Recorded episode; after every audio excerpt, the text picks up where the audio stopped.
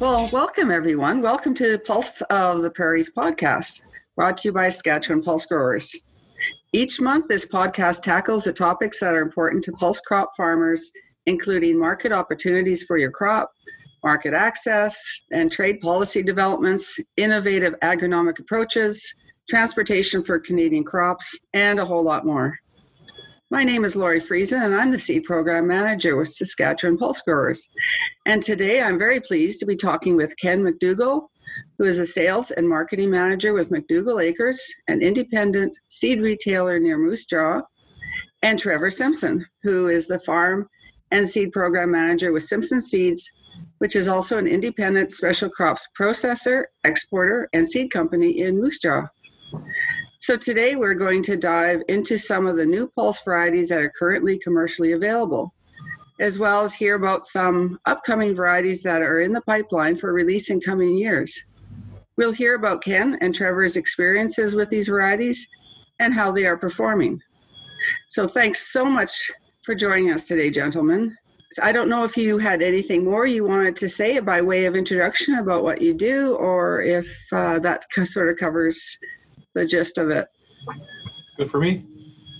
Yeah, I just maybe like to add that uh, um, we are uh, we have a farm here in Moose Jaw as well as uh, uh along with Swift Current, and uh, we do uh, um, grow pedigreed seed in Moose Jaw and Swift Current as well. So we get two different locations to to try out these varieties and um, maybe add some more insight on some of these varieties well, that's great because you have two different uh, environments in a given year. It would give you that type of comparison as to how one responds compared to another under certain uh, or different uh, circumstances.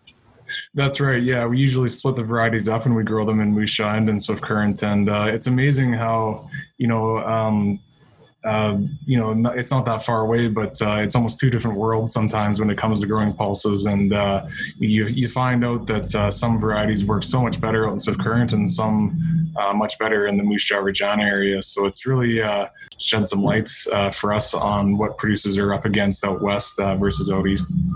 Yeah, well, that makes a lot of sense. You know, I, I uh, help with coordinating uh, a lot of pulse and, and, the pulse trials and soybean trials in the province. And one thing you notice with uh, when you run the statistical analysis is you can't really say one variety is overall higher yielding than the other because there's such a strong influence of environment. You really have to say environment or variety X is better, significantly better at that location in that year um, is a very strong um, component of performances environment. Yeah, I agree.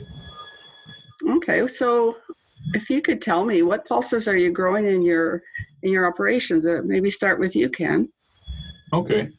Well, in our operation, we're we're growing pretty much all the main pulses. We're growing red lentils, green lentils, um, yellow peas, green peas, and chickpeas. Uh, we okay. have grown um, soybeans in the past as well, but uh, they're not currently in rotation. So we're growing all the major groups, uh, multiple varieties within each group, uh, trying to be trying to offer as many uh, options for farmers as possible, and and that gives us a bit of a uh, you know broad spectrum uh, choice for guys to, to talk about. and because we're growing them, we also have some folks that grow with us, so we we're able to offer um, pretty much all the new varieties in the seed guide every year. That's awesome. And what about you, Trevor? Um, yeah, we uh, we currently lentils is, is uh, for sure our our flagship uh, products here. We also grow um, peas. Um, we're getting into to, to green peas again, and uh, we also grow chickpeas as well.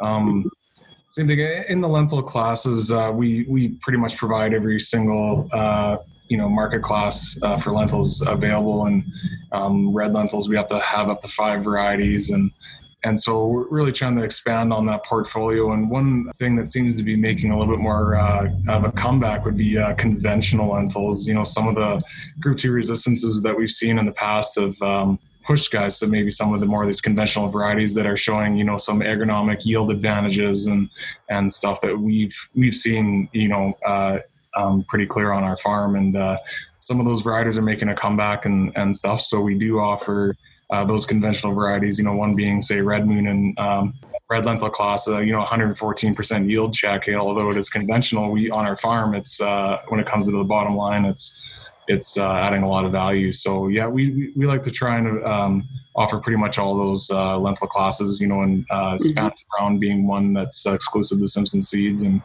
um, along with uh, Indian head or beluga lentils is what the uh, a lot of the producers are referring to them as, and uh, um, there's been a lot more interest in those uh, in the past as well. So. Well, that's exciting because you know we have had a lot more questions on you know the Indian head type lentil, and and I think there is is a market there, and uh, I know for myself I really like them, so I'd like to see them, you know, on the grocery shelves and a little bit more you know accessible. Yeah, it's it's interesting actually that you say that because uh, we've been growing them for uh, quite a few years now, and they're an interesting variety to grow for sure. And um, we, I always hand them out to all my friends and family and stuff like that after we clean them. And uh, a lot of people are starting to cook with lentils quite a bit more, and the Indian heads are by far the favorite uh, amongst. Yeah. Uh, the, the, people it's everyone once they see them they they've never seen anything like that before you know these little black lentils and uh, that's all they're that's all they're asking for now so it's uh, yeah, it's interesting. What's the disease resistance on them like? Aren't they a little better? Well, it's an old variety. There hasn't been any advancements in the Indian head class. It's the same variety. I think they, I think they are working on one. Last time I talked to Bert, and there is something coming down the pipeline. But um, it's we have never really had much issue for them uh, for disease. We've you know had pretty good success uh, in, yeah. in years with them as compared to some of the others. And I think uh, if I remember right, is back uh, a while back is Bert uh, actually was using some of the disease resistant characteristics from the Indian head lentils and trying to get them into some of the other varieties because it yeah. was one of those older varieties that uh, was kind of tried and true and and uh, so yeah it's it's it's been a good good variety on our farm. What's the yield like Trevor versus uh, red lentil for example? Yields? Yeah. Um, well, we're looking at um, it's it's really different from year to year, oh. um, but uh, I'd say uh, for red lentil, you're probably looking at about seventy-five to eighty percent check. Okay, and I think that's I think that's fairly conservative. On some years, we've had it uh, match yields, um, and for some reason, in really dry years, it was outperforming every lentil on our farm by uh, upwards of five bushels the acre, which was really surprising. And oh.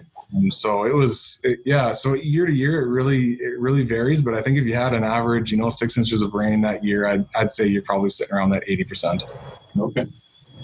Well, you can. Have you noticed uh, increase in interest in conventional types of uh, lentils over the uh, Clearfield? Yeah. So you know, like like Trevor was saying, I think um, there's a lot of farmers looking for alternatives to mainstream, you know, mm-hmm. growing practices, and you know, we also offer all the conventional varieties. So we offer Red Moon, we offer Kermit, we offer Green Star. Uh, mm-hmm. Uh, we don't offer Indian Head or or any of the other specialty lentils. But farmers are looking, farmers seem to be looking for for niche markets, and um, you know, we've we've offered a, a, conventional lentil for a number of years now, and for some farmers, it's a no-brainer if, if they can if they can grow 10 or 15 percent more than a Clearfield uh, um, competitive lentil, they're going to do it. But for other farmers, Clearfield is a really big deal. So yeah. um, whether or not they spray Solo or Odyssey is is besides the point. They want to have the option to do it. So um, so it's you know we basically have that discussion with every customer in regards to what are they really looking for. Do they do they do they have to spray a, a group two or, or could they get away without it you know, depending on weed control and, and crop rotation all those types of things? So mm-hmm. there's definitely more interest but we our, our sales haven't necessarily reflected that opportunity. We we we have a, a decent sales program into conventional lentils but it hasn't been it hasn't grown as much as you think when you consider the um, um, the the the advantages and the interest that we've had and that you know it does it definitely ties into the discussions that we'll talk about maybe in a bit in regards to new varieties because the green star has been a rock star for a long time in the in the large green class. Right. but the lima is so exciting that we're going to have you know green star yield green star size or better uh, great color retention with the clear clearfield trait so for us that's been a major um, a major improvement in the large green uh, in the large green class. So that's very exciting. That's that's the you know the advantages of the of the pulse growers and the new breeding and and uh, the, the yeah. programs that we have access to. Well, that's really good to hear. You know, Lima hasn't been out very long, so you never know exactly how it's going to react in the field. You know, you've got small plot data, and then it's so exciting when you start hearing good reports coming from field scale production. Yeah, yeah, we had a great crop of Lima uh, this year and a lot of interest already, so it's been very good. Awesome. Uh, another one, uh, it's not uh, released yet, but uh, when we're talking about sort of the Clearfield replacements for high yielding conventional types, there is a, going to be a new small green lentil that will have actually improved yield based on plot you know production but improved yield over kermit but with the clearfield trait. So that's one to look forward to. I'm excited about that one because it, it, makes me a little bit frustrated when you have something as good as kermit or uh, you know as good as red moon and they just don't get the uptake because they are lacking the clearfield trait so. Yeah this I, would say the increase uh, in uh, interest in those conventionals has come with the registration of uh, uh, Focus and Volterra uh, chemicals for for lentils. Yep. The guys are having a lot of good success with that, and um, okay it's got a great good uh, you know weed portfolio on it. And you know if conditions are right it, it, we've had great success with it. And a lot of producers that we found are having the same success and able to get away from the group twos and it, the same kind of thing. The conventionals kind of sat on the shelf for a while. And then as these i think as these chemicals kind of came to light uh, and farmers started using them getting uh, familiar with them that's when they started turning more towards some of these conventionals. But it's great to hear in the small green uh, market class that we've got something new coming down. It's been a while. Invincible's been the tried and true for so long, and uh, Kermit has done you know uh, showing a significant yield bump. That's but that's nice to hear about the the new small green for sure. Yeah, yeah, I was I was really excited to see that. So, what are some of the surprise pulse crops that you've noticed starting to garner some interest from Saskatchewan growers? Like maybe in fava beans or dry beans, chickpeas. Have you seen some things that sort of have surprised you? I, I wouldn't, uh, you know, fava beans. There's been, uh, it's. It, I think you know, there's there's developments being made there for sure, and you know, as the varieties, you know, are developed more for our climate and stuff, and as the market develops, I think it's going to be a, you know, they're going to be a welcomed. Uh, uh, crop for a rotation that's for sure i'm looking forward to the the development of those um, or of that sector. The soybean thing, you know, we had the soybean rush here for a bit in the wetter years and it's kind of tapered off. And, you know, I think with the uh, increase in acres that we had at the time in soybeans, it was uh, it, it, showed producers were looking for another option for pulses, and, and we need that in our rotation. There's no doubt about it. I've got no doubts that at some point those soybean varieties are going to start working here for us, um, and we're going to start to see a, a large expansion in acres unfortunately, I think we've got a little ways to go there. And uh, maybe when we get back into a really wet cycle, you probably see some some some of them popping up a little bit more. But um, I think we've got a little ways to go there. As uh, for peas, you know, nothing that's been out of the ordinary except for maybe like I had mentioned before, those Indian head lentils that have expanded a little bit more. It's a very niche mm. market though, and it's it's it's very small. But um, we it was uh, interesting to see a lot more uh, interest in that, and that's that's pretty much all we've seen. Yeah, I think, you know, when you talk about surprise pulse crops, uh, for the Moose Jaw area, you know, lentils and peas and chickpeas are well ingrained. You know, people know what to do, what to expect. Um, the faba bean thing, you know, we tried growing fabas. We just definitely don't have the moisture and the the available moisture in July to to to help that crop along. But we definitely have customers in the north that have, that grow fabas and have had had you know have had some tremendous success. Mm-hmm. Uh, the Aphanomyces, the root rot issue, is such a big issue in in the province, and as we're talking to our, our customers, it's it's one of the first things we always talk about. So, you know, rotation as as more and more people want to talk to to seed growers, to to agronomists, to different people about what to do and how to do it. And we're not trying to tell people what to do, but uh, the root rot issue if we could grow a faba here in the south, it would be it would be awesome. You know, like like the chickpea thing, we're so anxiously awaiting uh, some of these newer varieties that uh, that we've heard about that we're waiting to come, and maybe you'll be able to tell us something about that. But um, the chickpea is such a great rotation crop in the south where we're normally not as wet. You know, the different strain of the root rot, like there's so many advantages, but I think we really need chickpea to come out that's not the same as an Orion or a leader. We need something different. We need we need bigger. We need smaller. We need something and or both. And uh, and we need some you know hopefully some better disease resistance because I think chickpeas you know the world market is huge. We participate in that world market every day. I think Canada, you know, Saskatchewan could be a huge contributor to that market if we can continue to to bring out products that are going to help us in the world market, which isn't necessarily just another Orion or leader. We need something something to differentiate ourselves a little bit, in my opinion. And then in the, the dry beans, we can't dry you know grow dry beans here at Moose Jaw because we don't have irrigation. But we, with some of our expert business, we definitely deal with the uh, in pet food business business, we definitely deal with dry beans. And I think the excitement of the irrigation expansion in the Lake Diefenbaker area is causing some real excitement for producers. Um, like there's real uh, there's real dollars per acre in dry bean production in that Riverhurst Outlook area, and if that could be expanded, um, I think there's some real opportunities for producers to uh, to have another crop, another uh, a pulse to grow that's going to help them with their root rot rotation with some mm-hmm. chemical groups and a, and a bunch of things. So I think there's some. I, I'm quite excited about that dry bean expansion here in Saskatchewan. Yeah, yeah, I am too. Actually. Yeah. Um, there are some new uh, bean varieties in development that I'm looking forward to. You know, there will be some new new stuff coming. Of course, we have CDC Blackstrap, which does really well in on dry land. Yep. Um, but I think some of these new ones, you know, will will benefit from, you know, might benefit more from the irrigation, but they'll provide new opportunities.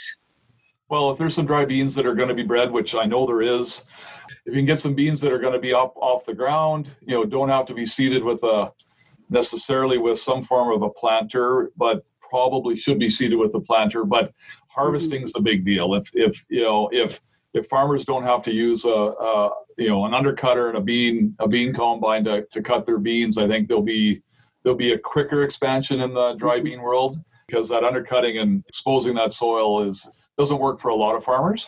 But if they exactly. can use their own flex headers and their combines to harvest beans, there'll be that'll be a quicker expansion for sure. And I'm really excited about the the, the navy bean or the pea bean uh, expansion because of that. Okay, that's great. Yeah, they, there are some good navy beans, and uh, so yeah, we're looking forward to those additional acres. Yeah. Yeah, for sure. Trevor, what about your experience with chickpeas?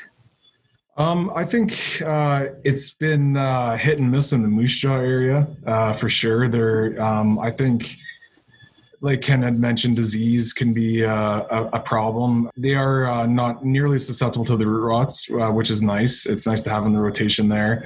Uh, but I feel like our biggest uh, threat would be maturity on the chickpeas and Jaw. Um, leaders is kind of what we stick to here is because it's got that little bit earlier maturity and once you step outside that um, it gets pretty risky. And especially when you're applying you know four or five uh, applications of fungicide throughout the season it's it gets you got a lot of dollars on the table there. And so yeah. we've been pushing our chickpea acres out into swift currents and we've had great success out there. Um, it's just the the way the soil class is and stuff we don't you know we're able to get away with two or maybe even only uh, three uh, applications of fungicide. And sometimes that third one doesn't need to be needed, but we're so used to spraying that you know that we, we go for it. But it's uh, and yields have, have been really well, and quality's been great too. So I'd say you know you get you get a west. It's it, they're they're a great uh, rotational crop, and I think um, speaking to the root rots is we'll be pushing more and more chickpeas out there and, and reducing lentil acres down to say like a seven or eight year rotation uh, for sure out there uh, to reduce chances of a, a, root rot and and push more towards chickpeas. Um, so, but in Moose Jaw, we had, we had a great success last year. Uh, we had some propagation acres here, and uh, it was a really good year for chickpeas. But I think if we were to expand here in Moose Jaw, we need something that's going to be a little bit earlier maturing and, like Ken had mentioned, better better disease resistance. Yeah. So, what about some of the newer varieties since Leader? How did they look in your field? Really good. Well, we had uh, the, one of the new ones, Lancer, which I'm excited about. It's the the, the new Clearfield one. Um, we had it in Moose Jaw, just the way the rotations worked out. We grew it here, and you know, it's um, we couldn't believe it when we got into it. It was go doing over 60 bushels the acre, and so it's going to give us a lot of acres to go in for next year for it to be available uh, available for producers for the uh, 2022 growing season. So, um, really excited. You know, the Clearfield technology. You know, it, it, it's got uh, some issues with resistance, but uh, it, it expands on some uh, on where you can rotate it into your other crops and and how that fits uh, into like a canola stubble or something like that. It gives you that ability to to go that route, and um, we'll see how it works uh, uh, works in there. And I, I'm i am thinking it's gonna it's gonna be a, a successful variety going forward for sure. And we did have another one in a plot stage. It was we only had like an acre of it, and it was a number. I not not much experience with it so far, but uh, in another year or two, we should uh, have have a better idea on what that one's going to look like. Yeah, I think one one of the the new experimental lines is has a larger seed. Um, I'm pretty sure you had that. Did you have that one uh, one with a large seed in your plot production this year? Yes, yes, we did. Yeah, um, it was. Uh, we didn't see it so much this year because the yields were so high. I think when you get really high yields like that, you know, seed size uh, tends to drop off. You get a lot of, uh, you know, two seeds per pod and and stuff like that. Um, so we we didn't. The seed size was extremely small this year, and we're seeing that at Simpson Seeds on all the all the chickpea okay.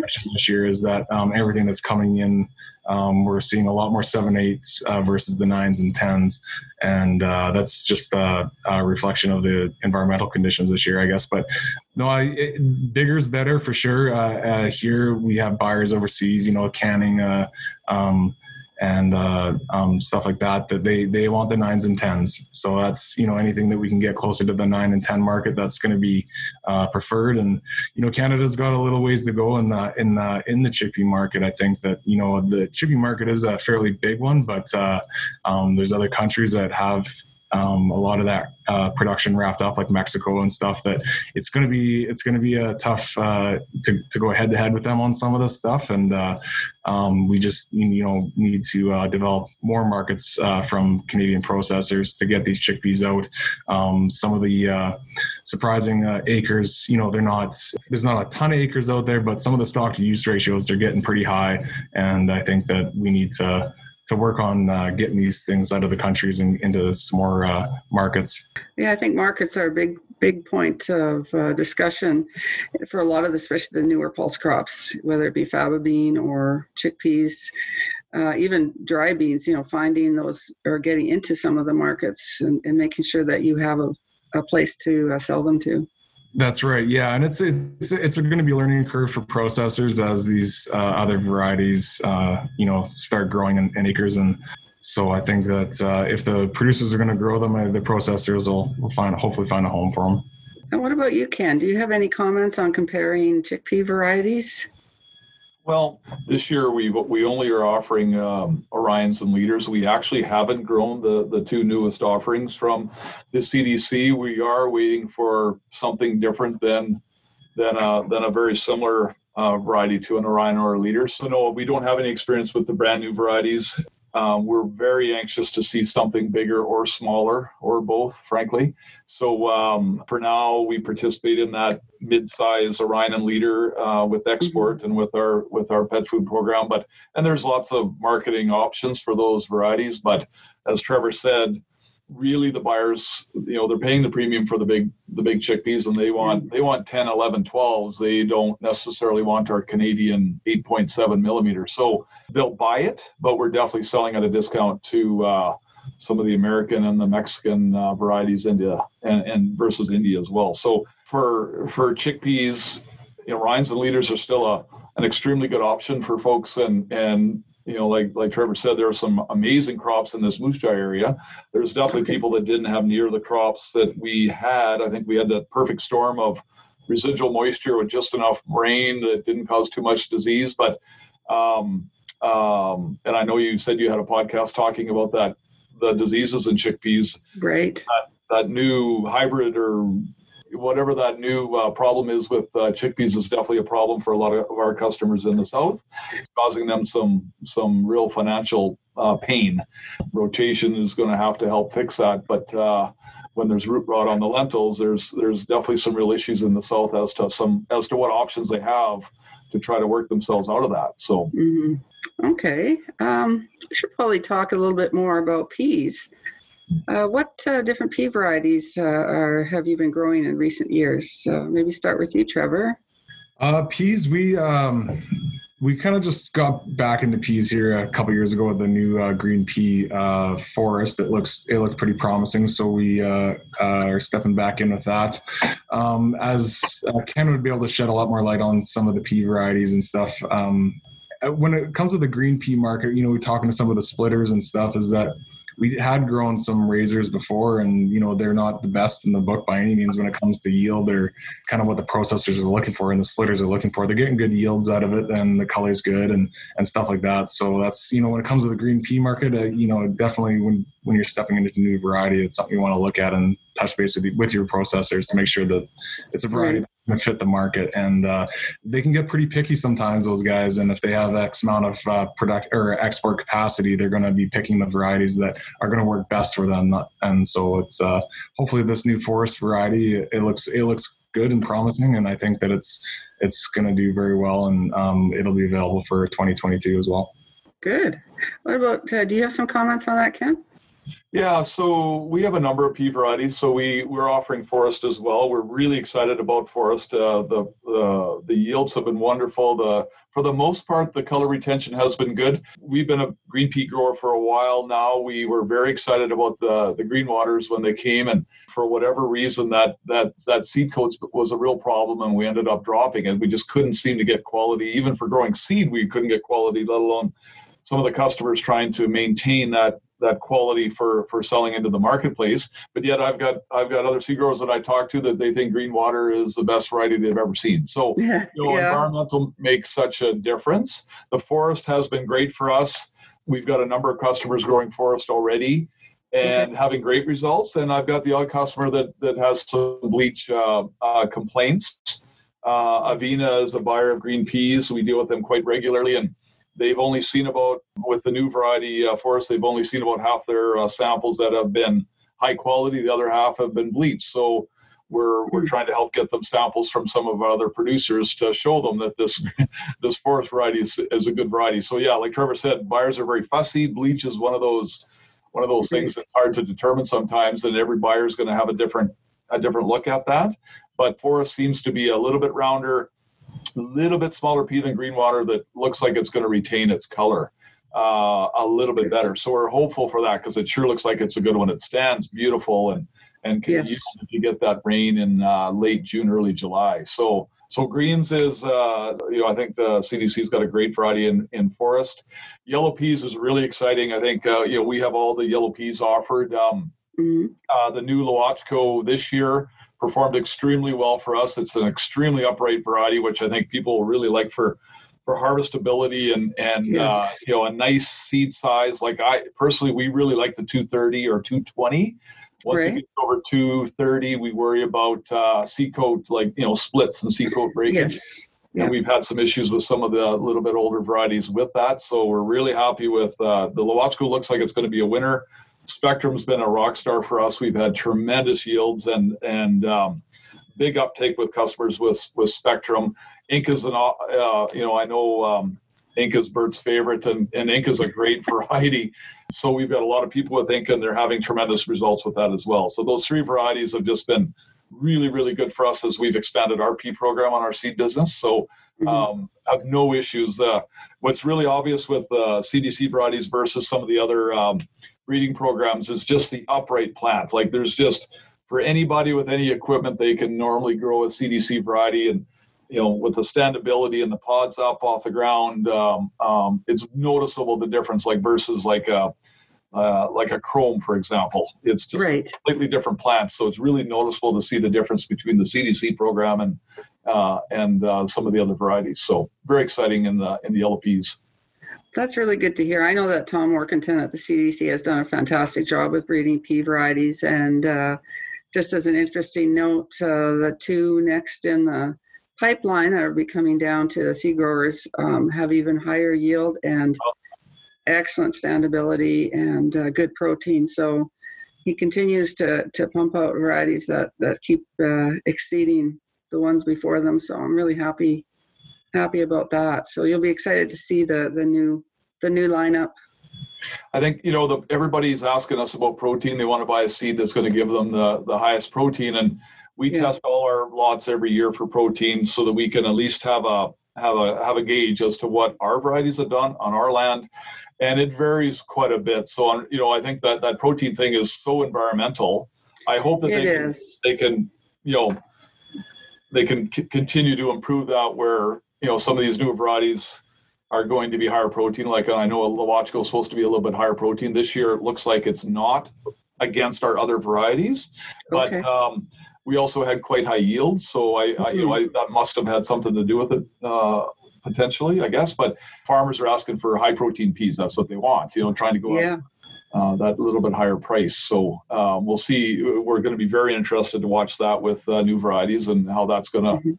How that's going to turn out as there, as there's getting to be more yellow pea uh, uh, protein processors. So Okay. Did you find that Lewochko was a little bit later maturing, or was it pretty much on par with everything else?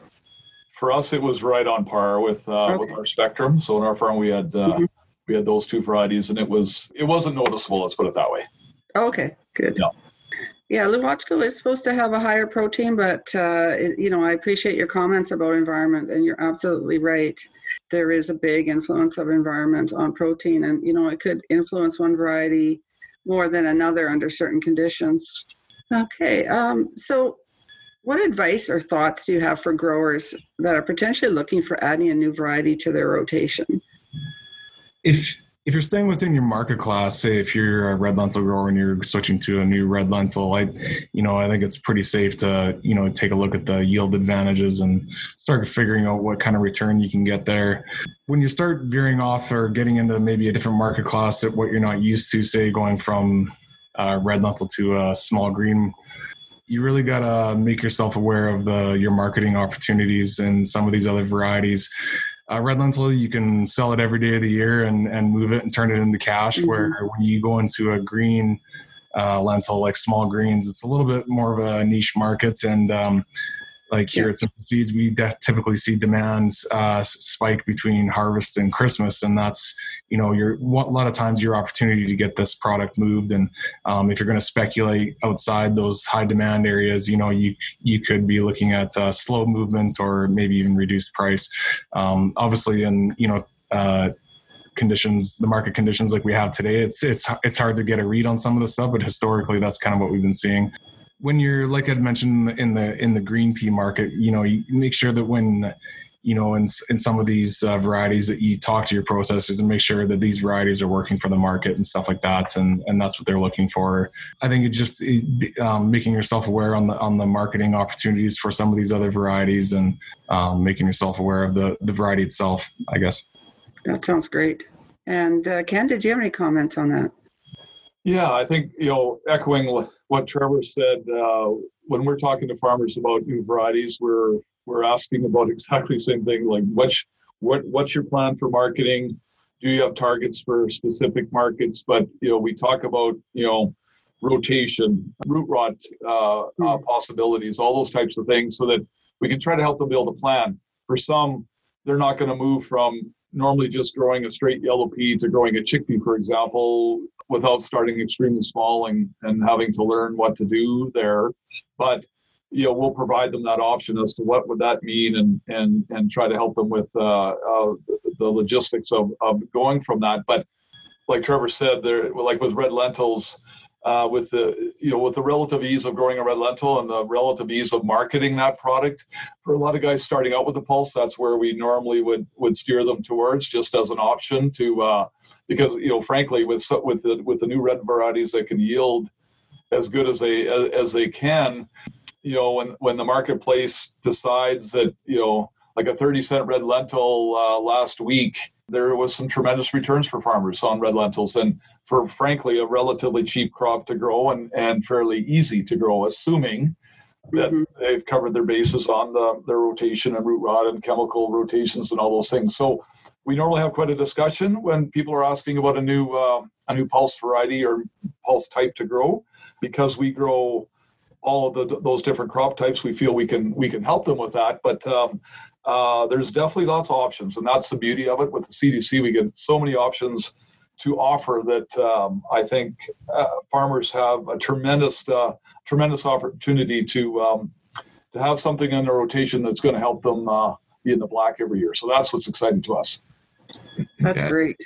I'd like to add is that um, you know, it, it seems like talking to producers at shows and and and stuff is a lot of them are you know they they tend to steer towards say if they're a red grower they're a red grower and that's and that's what they do. And um, we've had a i just like to say that we've had a lot of successes uh, at, at um, being a very diversified farm you know having your not not all your eggs in one basket. I know i I feel like I kind of maybe shied some people away from the green market when I was talking about marketing opportunities and stuff. But um, year over year, we've seen uh, the green lentil market pay premiums, and um, there's a lot of uh, opportunity in, in some of these other varieties. So, you know, especially if you if you're looking at something else, you know, throw in a half section or a section and uh, diversify yourself a little bit uh, there. I, I, feel bodes well for a lot of farms, and um, I think it's mm-hmm. uh, it gives you a little bit more uh, diversity on the farm, I, I, guess, going forward, and could could result in uh, um, better returns. So that's great advice, and uh, yeah, I really appreciate your comments on that. You know, a lot of growers are produce are growing the same variety that you know for the last ten years. What advice would you have for them in terms of, of switching to a new variety? Uh, do you feel that there's, you know, a lot of advantages to newer varieties that have produced within the last ten years? Do you have anything that you could share with with uh, growers to to uh, convince them that maybe it's time for a change?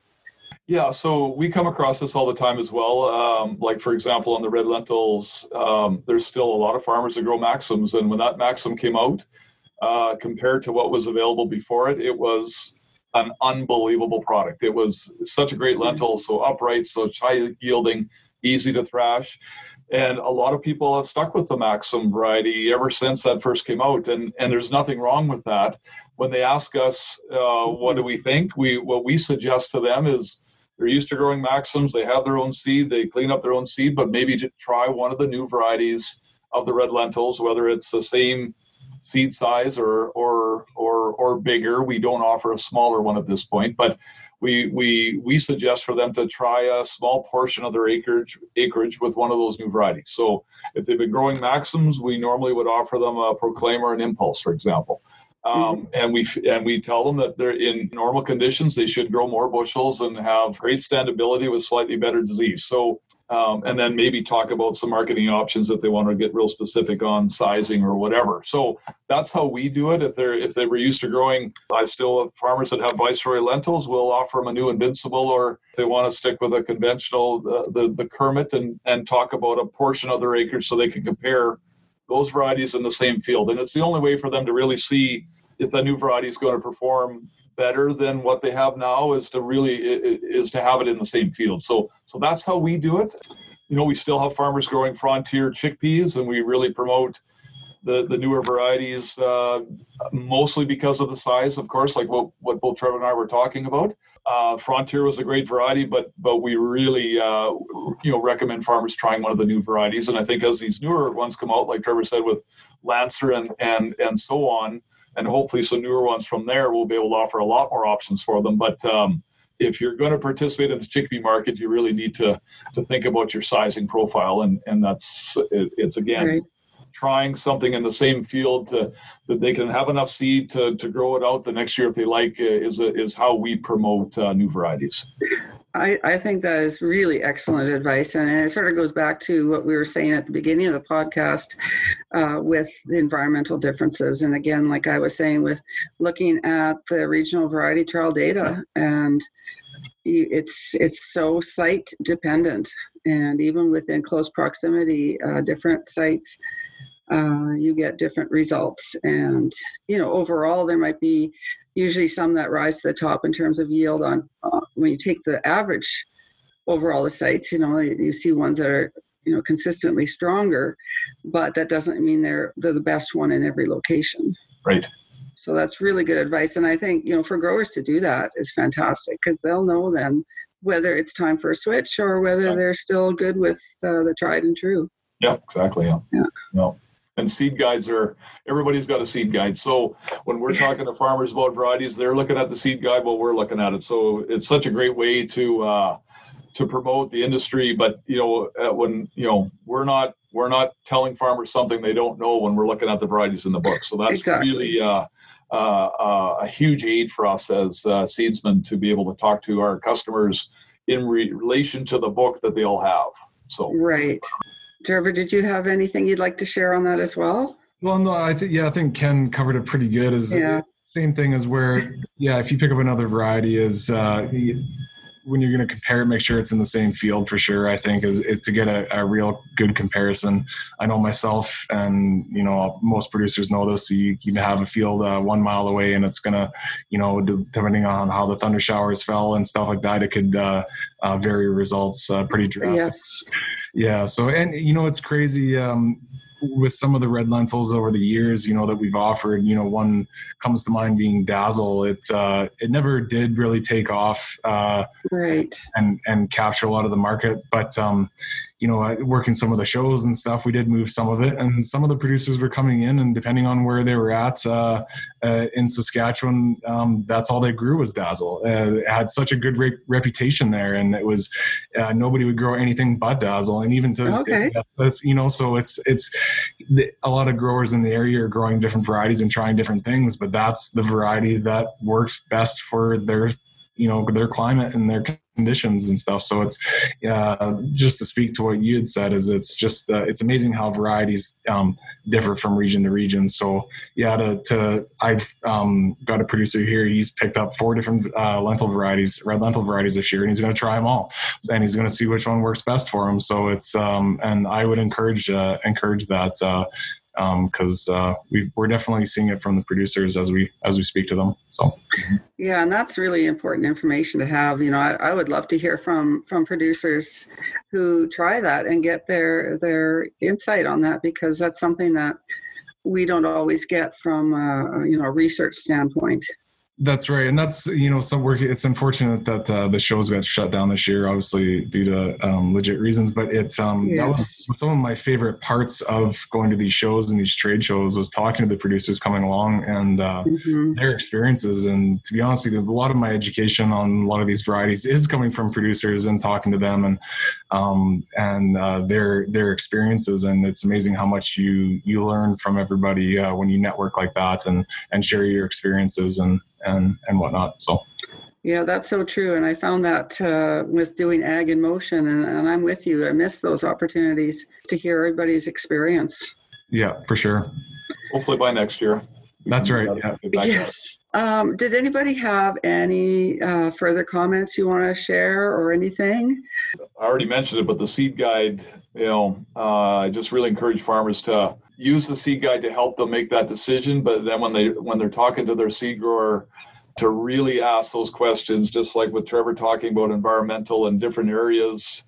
Even though the seed guide says, you know, proclaim is 107 of maximum, that doesn't mean in their area that's exactly what's Mhm. happening. So make sure you ask your seed grower how what's their experience, what are they seeing because sometimes there's a reason why seed growers have varieties because that's what's working best, but it may may not be what what they should be doing on their farm. So ask the questions because we're like Trevor's saying with networking with farmers, we talk to so many farmers, we get to know a bit of a have a bit of an idea what people like and, and do in certain areas and uh, please ask. We'll be very happy to share that information. That's i think the seed guide's just such a great tool to to start that conversation so. Yes, that is absolutely true. you know, it's really uh, an exciting period of time for um, agriculture and, um, you know, the advancements that we've seen. We're definitely on a curve that's, you know, pushing yields to, uh, to levels that we never would have guessed uh, would be there even five, ten years ago. So, you know, I'm Yeah. definitely proud to be uh, from a province like Saskatchewan that uh, has some, I think, you know, if not the top crop breeders in the world. And uh, um, as a seed gr- uh, grower, it's, um, you know we get to take those varieties and experience them firsthand and uh, that's that's really exciting and then you know passing that value on to producers is good to hear and or is good uh, is a good feeling and and especially when you get to hear back from them you know the next year at a trade show saying you know oh that variety it just like it did so much better and i'm so much happier with it and you know that's a good feeling to have That's super. Um, you know, I guess that wraps up our discussion today. I want to thank you very much, both Ken and Trevor, for joining us.